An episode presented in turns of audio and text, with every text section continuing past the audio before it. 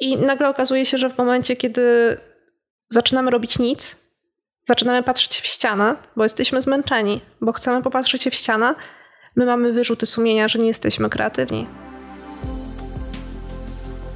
Cześć, tu Aga. Cześć, tu Rita. Czyli audycja Proste Rozmowy. No właśnie, znowu proste rozmowy. E, dzisiaj e, siedzimy sobie i myślimy o tym, czym jest dla nas sukces. Sukces, czyli coś, co tak trochę poruszaliśmy wcześniej, nie jest już takim dużym tematem tabu, ale rozmawianie o sukcesie i o myśleniu o sukcesie tematem tabu już jest. Trochę tak. Pamiętam, e, całkiem niedawno miałam takie spotkanie i rozmawialiśmy na temat budowania marki osobistej z moimi klientami. I ja spytałam się ich, jakie jest ich why, jakie jest ich dlaczego e, stojące za tym, żeby budować markę osobistą. I powiedzieliśmy, znaczy i usłyszałam od nich sława. I zaczęliśmy się, znaczy zaczęli się śmiać trochę, no nie? I ja tak uśmiechnęłam się i ja mówię, no i, i to jest okej. Okay. Jeżeli chcecie być sławni, no to, to też jest spoko. To też jest jakaś definicja waszego sukcesu. Natomiast e, dzisiaj będziemy rozmawiać e, też właśnie o tym, jakie są różne definicje sukcesu, e, czym jest on dla nas i jaką różnicę widzimy międzypokoleniowo też e, w postrzeganiu sukcesu. Czyli tak naprawdę to, co wpływa na ten sukces i na to, jak my ten sukces odbieramy, bo jeśli porozmawiamy z większą to jest bardzo dobre ćwiczenie. Jeśli porozmawiamy z większą ilością osób z różnych środowisk, nagle okaże się, że to, co dla nas bardzo często jest zwykłą, codzienną rzeczą dla niektórych osób będzie niesamowitym sukcesem, tylko my o tym ciągle zapominamy. Absolutnie. Parę tygodni temu brałam właściwie też jako uczestnik e, Rita udział w Twoich warsztatach. I to było jedno z takich pierwszych pytań, które zadałaś e, uczestniczkom, bo to był akurat warsztat, który był skierowany e, do kobiet, do zbudowania pewności jakiejś większej siebie i zrozumienia siebie. Mhm. Czym jest dla nich sukces? Mhm. I bardzo mnie ciekawi, mimo że pamiętam, jakie były odpowiedzi, ale bardzo mnie ciekawi gdzieś Twoje podejście, co Ty zapamiętałaś. Czym dla, właściwie dla tych kobiet na tym warsztacie, na tym spotkaniu był sukces? Bo mówimy tutaj o gronie, które miało ze sobą wiele wspólnego, ale było tak naprawdę bardzo odległe, bo tak. mieliśmy osoby dwudziestoletnie, mieliśmy osoby trzydziestoparoletnie, więc tak naprawdę zupełnie inne już pozycje społeczne, zupełnie inne doświadczenie, zróżnicowane, mhm. inne wykształcenie. Mhm. A mimo wszystko gdzieś ten sukces się pojawiał w bardzo podobnych, mam wrażenie, barwach. Mhm. Tak, ja y, właśnie chętnie y, tworzę takie grupy, które są y, z pozoru bardzo podobne, ale tak naprawdę osoby wśród mm, jakby uczestników takich warsztatów są, pochodzą z różnych teł, pochodzą z różnych kontekstów i dla mnie ten warsztat był takim, kurczę, ciągle, ciągle się uśmiecham, jak myślę o tym warsztacie, bo był niesamowicie taki energetyzujący pozytywnie. E, tak, pierwszym pytaniem było, czym e, jest dla nas sukces i e, usiadłyśmy w takim, w takim kręgu, w którym jakby też zasadą było to, że czujemy, mamy, mamy jakby swobodę wypowiedzi, że każda opinia jest jakby mile widziana i dużo jest szacunku w tym wszystkim, co, co mówimy, Y, do siebie nawzajem. Temat był bardzo taki, myślę, otwierający mocno. Y, każda z uczestniczek y, odpowiedziała na pytanie, czym jest sukces zupełnie inaczej.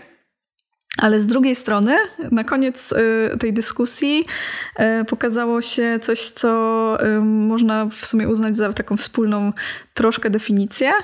Dlaczego troszkę? Bo jakby chciałyśmy odejść od, w ogóle przede wszystkim od tego słowa sukces, bo ono y, troszkę nacechowane jest y, tak y, negatywnie przez to, jaki niesie ładunek ze sobą, bo niesie ładunek trochę, uczestniczki stwierdziły, że niesie ładunek taki trochę presji, trochę takiego obciążenia pokoleniowego znowu. Mam wrażenie, że też takiej wyniosłości. Tak. Jak ktoś jest sukcesem, to nie, być, nie, tak. nie chcę mówić źle o tej osobie, ale mimo wszystko zawsze wydaje się, że to jest osoba, która wyżej mierzy niż cała reszta. Tak, a oprócz tego też y, słowo sukces musi, jakby musi w cudzysłowie, wcale nie musi, ale y, jakby przypracowywałyśmy to, ale jest takie przekonanie, że sukces to musi być coś, co jest okupione krwią, y, żyłowaniem się i po prostu strasznym wysiłkiem i że to musi być coś wielkiego, podczas gdy na przykład osoby, które mają depresję, dla nich sukcesem to już jest wstanie z łóżka rano, prawda? I ubranie się i wyjście na przykład z domu. To już jest dla, dla tych osób sukces, więc e, trochę z, e, zmieniłyśmy sobie jakby mm, taki wachlarz e, tych emocji, które są związane z sukcesem. I wyszło nam, że sukcesem jest między innymi robienie różnicy ale w zgodzie z naszymi wartościami. Żeby to było coś, co, e, z, z, czym my się zgadzamy, nie coś, co nam zostało narzucone, że nie jest to jakaś wizja kogoś innego niż nasza, e, że jeżeli e, uważamy, że coś jest dla nas sukcesem, to znaczy, że to my czujemy tą satysfakcję. I z tego tematu przeszła nam jeszcze taka fajna, poboczna dyskusja o tym, jak celebrujemy nasze sukcesy. I, e, I to było niesamowite, bo e, bardzo wiele osób powiedziało o tym, że no, zapomina o tym w ogóle, prawda? Jest, jest tak, że e, osiągamy coś i ciągniemy dalej. Co dalej? Co, rozglądamy się, co może być większym, jakimś kolejnym etapem w naszym życiu, czymś, co możemy jeszcze osiągnąć dalej. Nie masz wrażenia, że to jest trochę związane jednak dosyć mocno, myślę, nie trochę, mhm. z kwestią presji społecznej, bo powiedziałaś mhm. o wartościach. E, mhm. Ja pamiętam tą rozmowę o wartościach, sama też te gdzieś wartości u siebie bardzo mocno czuję w sukcesie, e, ale patrząc na taką klasyczną gdzieś definicję, jeśli chcielibyśmy znaleźć sukcesu, porozmawiali z osobami, które wcześniej faktycznie zaczęły swoją jakąś drogę życiową, bardziej zawodową, które są często na końcu tej drogi zawodowej, to w tym momencie zauważymy, że sukces bardzo często jest taką presją społeczną, ale na bogactwo, wykształcenie, posiadanie majątku, posiadanie jakiejś pozycji społecznej i to jest dla wielu osób sukces, która ta definicja gdzieś za nami się ciągnie. Ona miała bardzo dużo znania, ale teraz z nami gdzieś zostaje i dopiero my próbujemy przełamywać. Mam wrażenie pokoleniowo to tabu, że ten sukces może być czymś drobnym, ten sukces może być czymś naszym. Powinniśmy właśnie to celebrować jakimiś własnymi drobnymi rzeczami, żeby pamiętać o tym, że my te sukcesy też odnosimy, a nie ciągle tylko patrzeć na to, że musimy mieć więcej, więcej i więcej, żeby sąsiedzi widzieli. Bo, bo to już chyba ta definicja troszeczkę nam sukcesu, mam wrażenie, nie pasuje mm. do mhm. obecnych czasów. No tak, zdecydowanie. Y, kiedyś tradycyjnie, no to właśnie tak jak powiedziałaś, y, może było to coś, co inni zauważą. E, natomiast teraz, e, ze względu na to, że jesteśmy trochę bardziej jakby uważni też wobec e, tego, jacy, jak my się czujemy, jacy my jesteśmy, jak my byśmy się chcieli rozwijać, no to mm, nieco inaczej postrzegamy też ten sukces i idziemy w tę stronę właśnie bardziej patrzenia przez swój pryzmat na szczęście. No bo ściągamy sobie dzięki temu mam nadzieję, w wielu przypadkach dużą presję e, taką zewnętrzną. A czy nie nakładamy sobie kolejnej presji? Bo o ile ściągamy sobie presję związaną z gdzieś sukcesem takim, który był wcześniej na przykład zawodowym, że musimy mm -hmm. mieć dobrą pracę, to media społecznościowe Instagram. Mm, tak. Ściągnęliśmy tak. z siebie gdzieś jedno brzemię, żeby zwłaszcza teraz, gdy coraz młodsze, młodsze osoby mają dostęp do takich rzeczy mm -hmm. i mhm. widzimy, jak bardzo wpływa to na to, że potrzebują połączyć się z tą grupą, potrzebują mieć ten wewnętrzny sukces, że są faktycznie gdzieś zauważani, to, to zaczyna wpływać na nas znowu w negatywny sposób. Ściągnęliśmy z siebie jedno brzemię posiadania sukcesu domu, zbudowania domu, spłodzenia syna i zasadzenia drzewa, ale mamy kolejne, kolejne brzemię w postaci sukcesu. Musimy jechać na Bali i zrobić 30 ładnych zdjęć, a jak nie, to przynajmniej wynająć studio, w którym będziemy robić Photoshopa, żeby ludziom się wydawało, że nam się to udało. Off topic Bali wcale nie jest takie super. e, tak, zapominamy, że Instagram to nie jest całe nasze życie. E, że tak naprawdę Instagram to jest tylko wycinek e, i takie postrzeganie właśnie czasami prowadzi do tego, że chcemy, by i nasze życie składało się z takich świetnych e, miejsc wspaniałych podróży, e, cudownych wnętrz, designerskich mebli i wspaniale zrobionych paznokci, cudownego make-upu. Zobacz na te wszystkie filtry w ogóle instagramowe. Przecież one nieraz zmieniają nam rysy twarzy wręcz ilość nastolatków, które chciały, żeby faktycznie wykonać operację plastyczną, żeby wyglądały jak faktycznie z filtrem z Instagrama. Dokładnie. Kiedy, kiedy to jest niemożliwe i musimy też pamiętać o tym, że to jest kolejna definicja sukcesu, która zaczyna gdzieś się pojawiać, mm -hmm. tylko że zaczyna nam zmieniać się troszeczkę społeczeństwo. Mm -hmm. Nie wiem, czy, czy słyszałaś kiedykolwiek o Alwinie Tofflerze? To był futurolog, który on zmarł dosyć niedawno, w 2016 i on zajmował się tak zwanymi falami rozwoju Czyli mhm. patrzą na to, jak zmienia się gdzieś społeczeństwo i też zmienia się trochę jego definicja sukcesu. Mhm. I pierwszą taką falą rozwoju była fala, która zaczęła się 10 tysięcy lat temu, gdzie mieliśmy narzędzie. Później pojawiła się fala, gdzie mieliśmy, wynaleźliśmy maszynę do pisania. I później pojawiła się trzecia fala, którą wszystkim wydawało się, że jesteśmy w niej teraz, czyli tak zwana poprzemysłowa, gdzie mamy nowe technologie, zwiększa się komunikacja. Widzimy, widzimy to teraz. Jest kwestia globalizacji. Ale bardziej mnie zastanawia czwarta fala, która mhm. jest jeszcze ciekawszym zjawiskiem, czyli tak zwany hiperindywidualizm, czyli sytuacja, w której my zaczynamy, tak jak na Instagramie, skupiać się tylko i wyłącznie na sobie, na tym, że my prowadzimy gdzieś swoje życie, a zaczynamy zapominać o tym, że te sukcesy, które my tak jakby nazywamy, to też powinno gdzieś może roznieść na jakąś większą część społeczeństwa sytuacja z bezinteresownością, spojrzeniem gdzieś na społeczeństwo, to wszystko gdzieś zanika, pozostaje takim bohaterstwem, ale nasz sukces skupia się tylko i wyłącznie wokół nas jako jednostki. Nie wiem, co też myślisz i czy też to zauważasz, bo to jest trochę wizja być może przerażająca, ale z drugiej strony dająca dużą nadzieję, że jeśli to zauważymy wcześniej, będziemy w stanie to odpowiednio pokierować. Powiem ci, że nie wiem za bardzo, co o tym myśleć. E, jakoś wydaje mi się, że trochę żyję w takiej bańce, e, którą, o którą sobie e, lubię dbać. I otaczam się ludźmi, którzy jakby raczej nie są tacy, że nie są skoncentrowani tylko na sobie i na odnoszeniu własnych sukcesów dla własnego ja, dla własnej, dla własnej jakiejś, nie wiem, nawet nie umiem, nie znam takich słów, kurde, dla własnego bogactwa. E, dla, to jest dla mnie po prostu tak abstrakcyjne. Znam osoby, które na przykład z kolei, które zajmują się wolontariatem, jeżdżą po świecie. Nasza Kasia Sporto. Nasza Kasia, tak, która Kasia też, Sporto. Ale to też jest rodzaj sukcesu. Właśnie nie postrzegamy bardzo często sukcesów przez takie rzeczy, które są bardzo społeczne. Mhm podczas kiedy może powinniśmy, dlatego że sytuacja, wiadomo, kwestie, kiedy udzielamy się społecznie, to też jest dopływ dopaminy, jeśli popatrzymy na to biologicznie. Altruizm też jest jakimś rodzajem być może mechanizmów obrony, ale to jest coś, co działa bardzo dobrze społecznie, ale działa też dobrze na nas, czyli tak naprawdę jest równoznaczne z tym, jak kiedyś było postrzegane często bogactwo. Mm. No na pewno y, ktoś to zbadał, już nie pamiętam kto, ale czytałam artykuł, w którym było powiedziane, że y, jeżeli my sami pomagamy innym ludziom, to właśnie wydobywa się y, ta dopamina, która sprawia, że my się czujemy sami z sobą dobrze i z tym, że zrobiliśmy coś, coś świetnego dla kogoś innego. Więc mam nadzieję, że sukces też będzie postrzegany w ten sposób z takiej perspektywy przez innych ludzi.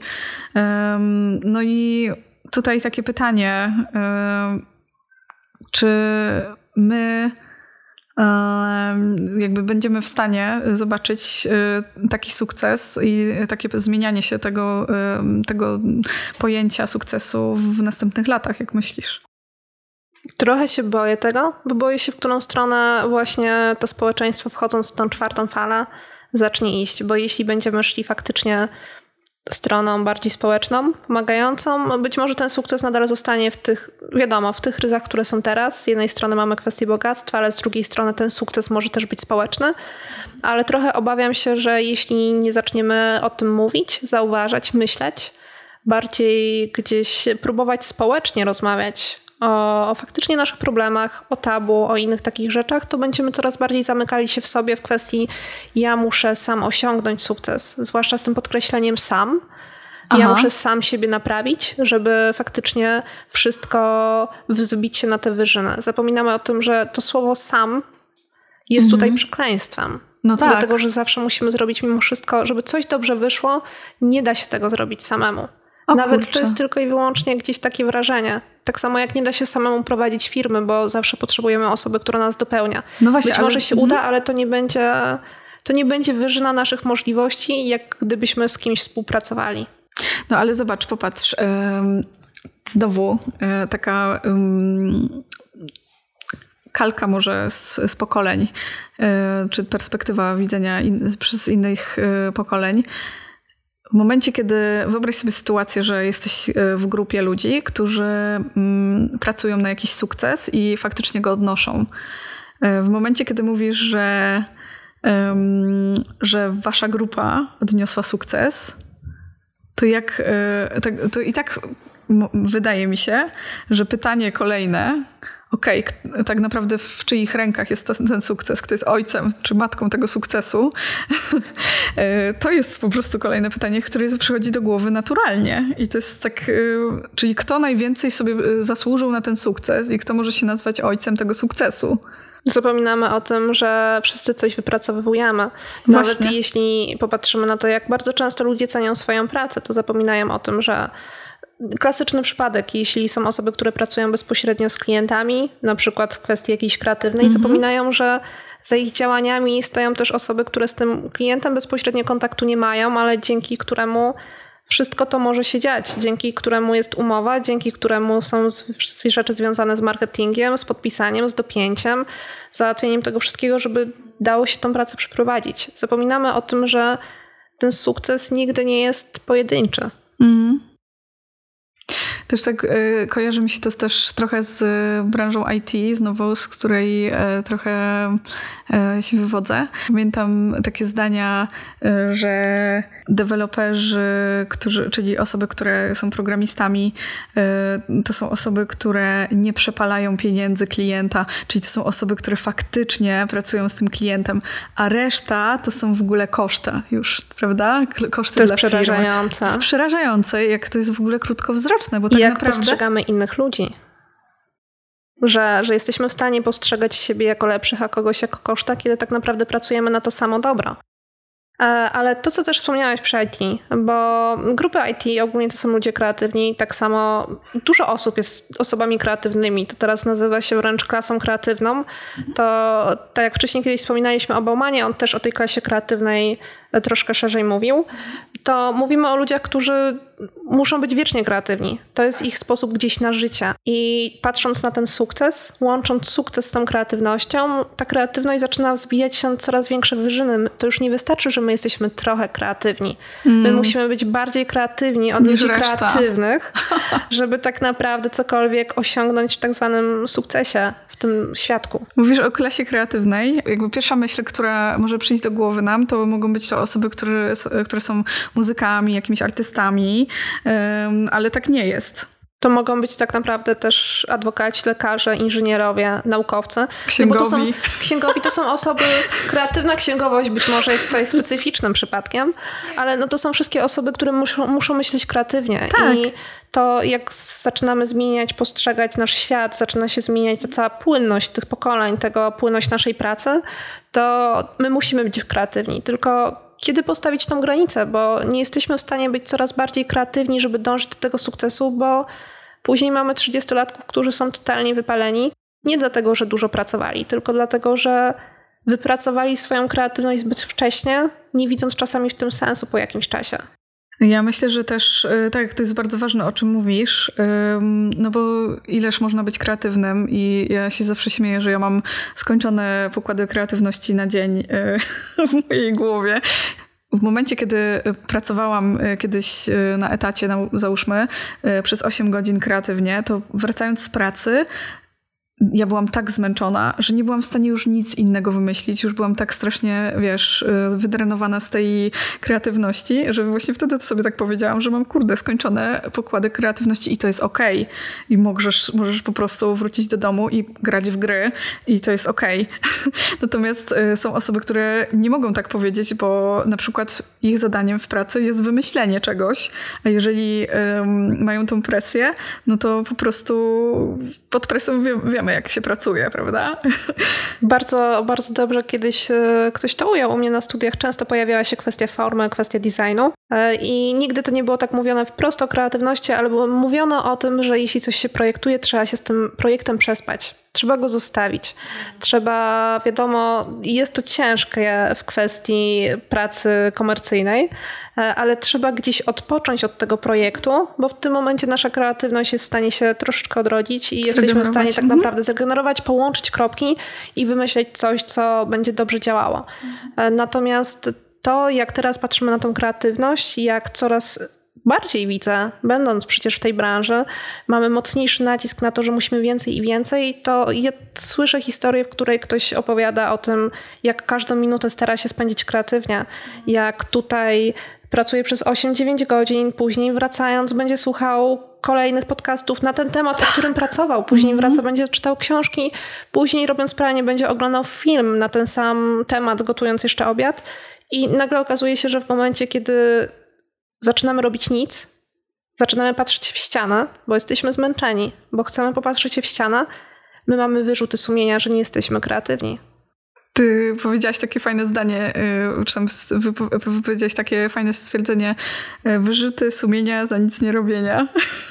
To jest po prostu tak, y, taka kwintesencja. Faktycznie myślę, że no, myślę, że mi nieraz się zdarzyło takie coś, prawdę mówiąc, że Musiałam się nauczyć odpoczywać bez wyrzutów sumienia, że po prostu chcę się spotkać ze znajomymi, będziemy e, jedli dobre jedzenie, będziemy pili sobie pyszną kawę, e, pójdziemy na spacer, będziemy rozmawiać, nie będziemy pracować. A ja mam wrażenie, że całe życie y, starałam się pracować ze znajomymi, bo chciałam ich y, angażować w jakieś kreatywne akcje, jakieś kreatywne y, rzeczy, które sama też robiłam, albo oni też robili. Jak właściwie teraz tutaj też robimy to. Natomiast musiałam się nauczyć, żeby znajdować balans dla tego. Żeby, mm, żeby po prostu wziąć i bez wyrzutów sumienia wyjść z domu, e, iść na łyżwy, iść e, na rolki, iść, nie wiem, pojeździć sobie na elektrycznych hulajnogach. Tutaj pozdrawiam moją e, przyjaciółkę Kasię, i, która mnie nauczyła w ogóle jeździć na, na hulajnodze teraz. I to jest to, żebyśmy sobie pozwalali na to, żebyśmy byli um, dziećmi tak naprawdę trochę, e, żebyśmy ściągali z siebie tą presję e, odnoszenia permanentnie sukcesów, żeby dążyć, żeby nie, nie musieć dążyć do tego, e, że kurde, muszę osiągnąć kolejny sukces, kolejny cel. Tylko... Ogólnie mam wrażenie, że no. jesteśmy bardzo zapracowanym społeczeństwem. Zresztą to widać bardzo mocno w statystykach, że pracujemy dużo jako nasze społeczeństwo, ale też mamy w kulturze to, że wracamy z pracy, mamy pracę drugą w domu, dlatego że zaczynamy ogarniać wszystko w domu, przychodzi weekend, zaczynamy znowu ogarniać wszystko w ogrodzie, a przychodzi urlop, to jest idealny czas na remont. To jest typowo polskie, czego bardzo często od tego jest ciężko uciec, a co też jest ważne, jak od tego uciekniemy, to zapominamy o tym, że my mamy prawo odnieść porażkę w tej ucieczce, bo to jak ty mówisz, że nauczyłaś się mniej więcej z tym gdzieś radzić, ja nadal mam bardzo duży problem, bardzo dużo pracuję, o czym wszyscy doskonale wiedzą. Bardzo często angażuję się w jakieś rzeczy. Mam, e, mam cudownego chłopaka, który po prostu mnie odciąga i w pewnym momencie mówi koniec, zamykam ci laptopa i musisz wyjść i ja nie mam wyjścia i muszę to zrobić. Więc on dba o mój faktycznie work-life balance. Ale dla mnie bardzo ważną lekcją było nauczenie, że ja mam prawo owszem, odpocząć, ale też mam prawo mieć wyrzuty sumienia, że nie pracuję. To nie oznacza, że to jest coś złego, ale też nie mogę robić sobie wyrzutów sumienia o to, że mam Masz wyrzuty sumienia, bo zaczynam tak naprawdę robić, tak jak mówisz, incepcję, zaczynam zapętlać się i zaczynam tylko i wyłącznie wywoływać na sobie coraz większą presję, bo jeśli nie jestem idealna w jedną stronę, czyli pracuję ciągle, to staram się być idealna w drugą stronę, czyli mieć idealny work-life balance. Zapominam o tym, że to zawsze jest się po środku. Mm. Dokładnie. Incepcja wyrzutów sumienia. Incepcja wyrzutów sumienia to jest wspaniałe. No co? No to e, w takim razie ja bym chciała jeszcze um, zastanowić się razem z Tobą, jak moglibyśmy um, szukać takiego zdrowego podejścia do sukcesu. Mieć chłopaka, który nas blokuje. Nie każdy może sobie pozwolić na tak wspaniałego chłopaka. E, natomiast jak możemy sobie, mm, jak moglibyśmy siebie ochronić przed takim, przed takim podejściem? Myślę, że najpierw rozmawiać i to chyba zawsze będzie się ze wszystkimi. Bo prawda jest taka, że w momencie, kiedy nie będziemy o tym mówić, zawsze znajdzie się temat zastępczy. Mhm. Jeśli nie będziemy rozmawiać z innymi osobami o tym, że my nie chcemy nic robić, że nic nie robiliśmy, że rozwijaliśmy jakieś swoje inne pasje, albo nie musimy tak naprawdę mieć pasji, bo to też jest, też jest jedna kwestia sukcesu, którą na siebie niespotrzebnie narzucamy że po prostu patrzyliśmy w ścianę, to zapominamy o tym kontekście, że w momencie, kiedy jest ta cisza na ten temat, to zawsze zaczniemy się zastanawiać, że inne osoby robią więcej od nas. I zacznie się pojawiać wewnętrzna presja, że skoro one nie mówią, że nic nie robią, to znaczy, że robią. I w tym momencie my będziemy robić sobie na siebie presję, że my też musimy robić i też musimy być kreatywni. O kurczę. Nie ma czegoś takiego jak cisza w tematach. Zawsze się znajdzie temat zastępczy, tylko to jest, mam wrażenie, nasze zadanie, żeby wybrać, jaki temat my chcemy słyszeć. Jak nie będziemy o czymś rozmawiać, to zawsze coś się znajdzie. Aga, właśnie, y, nie wiem, ja usłyszałam tutaj, że to jest jakieś tabu 2020, y, y, bo kurczę, sami sobie to robimy. My przecież wydaje mi się, że wcześniejsze pokolenia nie miały aż takiego jakby w, w tak, tak zawiłego w ogóle podejścia do, do sukcesu, do tego, że można nie robić czegoś i... Można nic nie robić. I że można nic nie robić. Kurczę, jak tak sobie przypominam moje dzieciństwo, no to widziałam sporo dorosłych, którzy faktycznie po pracy po, po, prostu się odcinali i nic nie robili, no nie? Przecież typowy e, polski tata wracał po pracy, czytał gazetę i oglądał telewizję. Ale tak później, pojawił się, później pojawił się typowy polski tata, który pracował w urlop, remontując dom. Więc mam wrażenie, że to jest właśnie ten brak równowagi, o którym powiedziałam. Jak nie ma jednego tematu, to wpada temat tak. automatycznie drugi. Zastępczy, z drugiej, no. tak jakby nawet nie zastępczy, tylko z drugiej strony szali. I wpadamy teraz w sytuację, że nasze wcześniejsze pokolenia, gdzieś naszych rodziców, owszem, niektóre nic nie robiły, ale niektóre bardzo mocno wchodziły w pracę i my teraz gdzieś się gubimy i tak samo to robimy. Albo myślimy o nic nie robieniu i mamy dużo osób, które totalnie nic nie robią po godzinach, albo myślimy o tym, że musimy być super kreatywni dopóki nie będziemy o tym rozmawiać, dopóki nie będziemy, dopóki nie będziemy mówić o tym, że faktycznie mamy prawo nic nie robić, to będziemy szli drogą do wypalenia zamiast do jakiegoś wewnętrznego sukcesu związanego z wartościami. I też pamiętajmy o tym, e, jeszcze taka myśl na koniec e, moja i taka wiadomość. Pamiętajmy o naszym sukcesie, o naszej, naszym pojęciu tego sukcesu, o naszej definicji, bo czasami możemy się złapać na właśnie tym wypaleniu, o którym wspomniałaś, e, kiedy sobie zdamy sprawę, że tak naprawdę dążyliśmy do jakichś celów, które nie są nasze w ogóle. Tylko innych osób. Tylko innych osób, czy organizacji, czy, czy firm, w których pracujemy.